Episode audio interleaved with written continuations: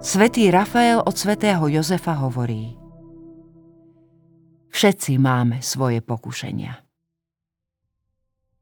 Keď diabol pokúša človeka, využíva na to nesmierne množstvo spôsobov. Dokonca aj pokušenia, ktoré sú na prvý pohľad podobné, sa líšia rôznym odstupňovaním a zafarbením. A pritom ide o veľmi jemné rozdiely. Svetý Ignác z Loyoli rozdeľuje pokušenia do troch kategórií. V prvej kategórii sa pokušiteľ snaží všetko skomplikovať a ukazuje veci v negatívnom svetle.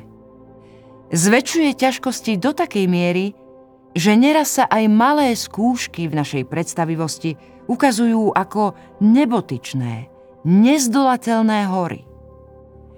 V druhej kategórii pokušení ide o to, že diabol chce zviesť človeka k povýšenosti a k chamtivosti týkajúcej sa doslovne všetkého.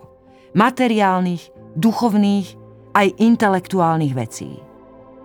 Zvádza k márnomyselnosti tým, že pokúšanému nahovára, aký je dobrý a svetý. A tak mu podsúva falošný pocit vysokého sebavedomia. A ešte je tu tretia kategória pokušení. Ak sa diablovi nepodarí zviesť človeka k píche, snaží sa ho uvrhnúť do priepasti ľudskej biedy. Tak, aby sa z nej už viac nedostal. Zvádza ho k falošnej pokore, k zameraniu sa na vlastné slabosti a presvieča ho o neúžitočnosti akejkoľvek námahy týkajúcej sa práce na sebe.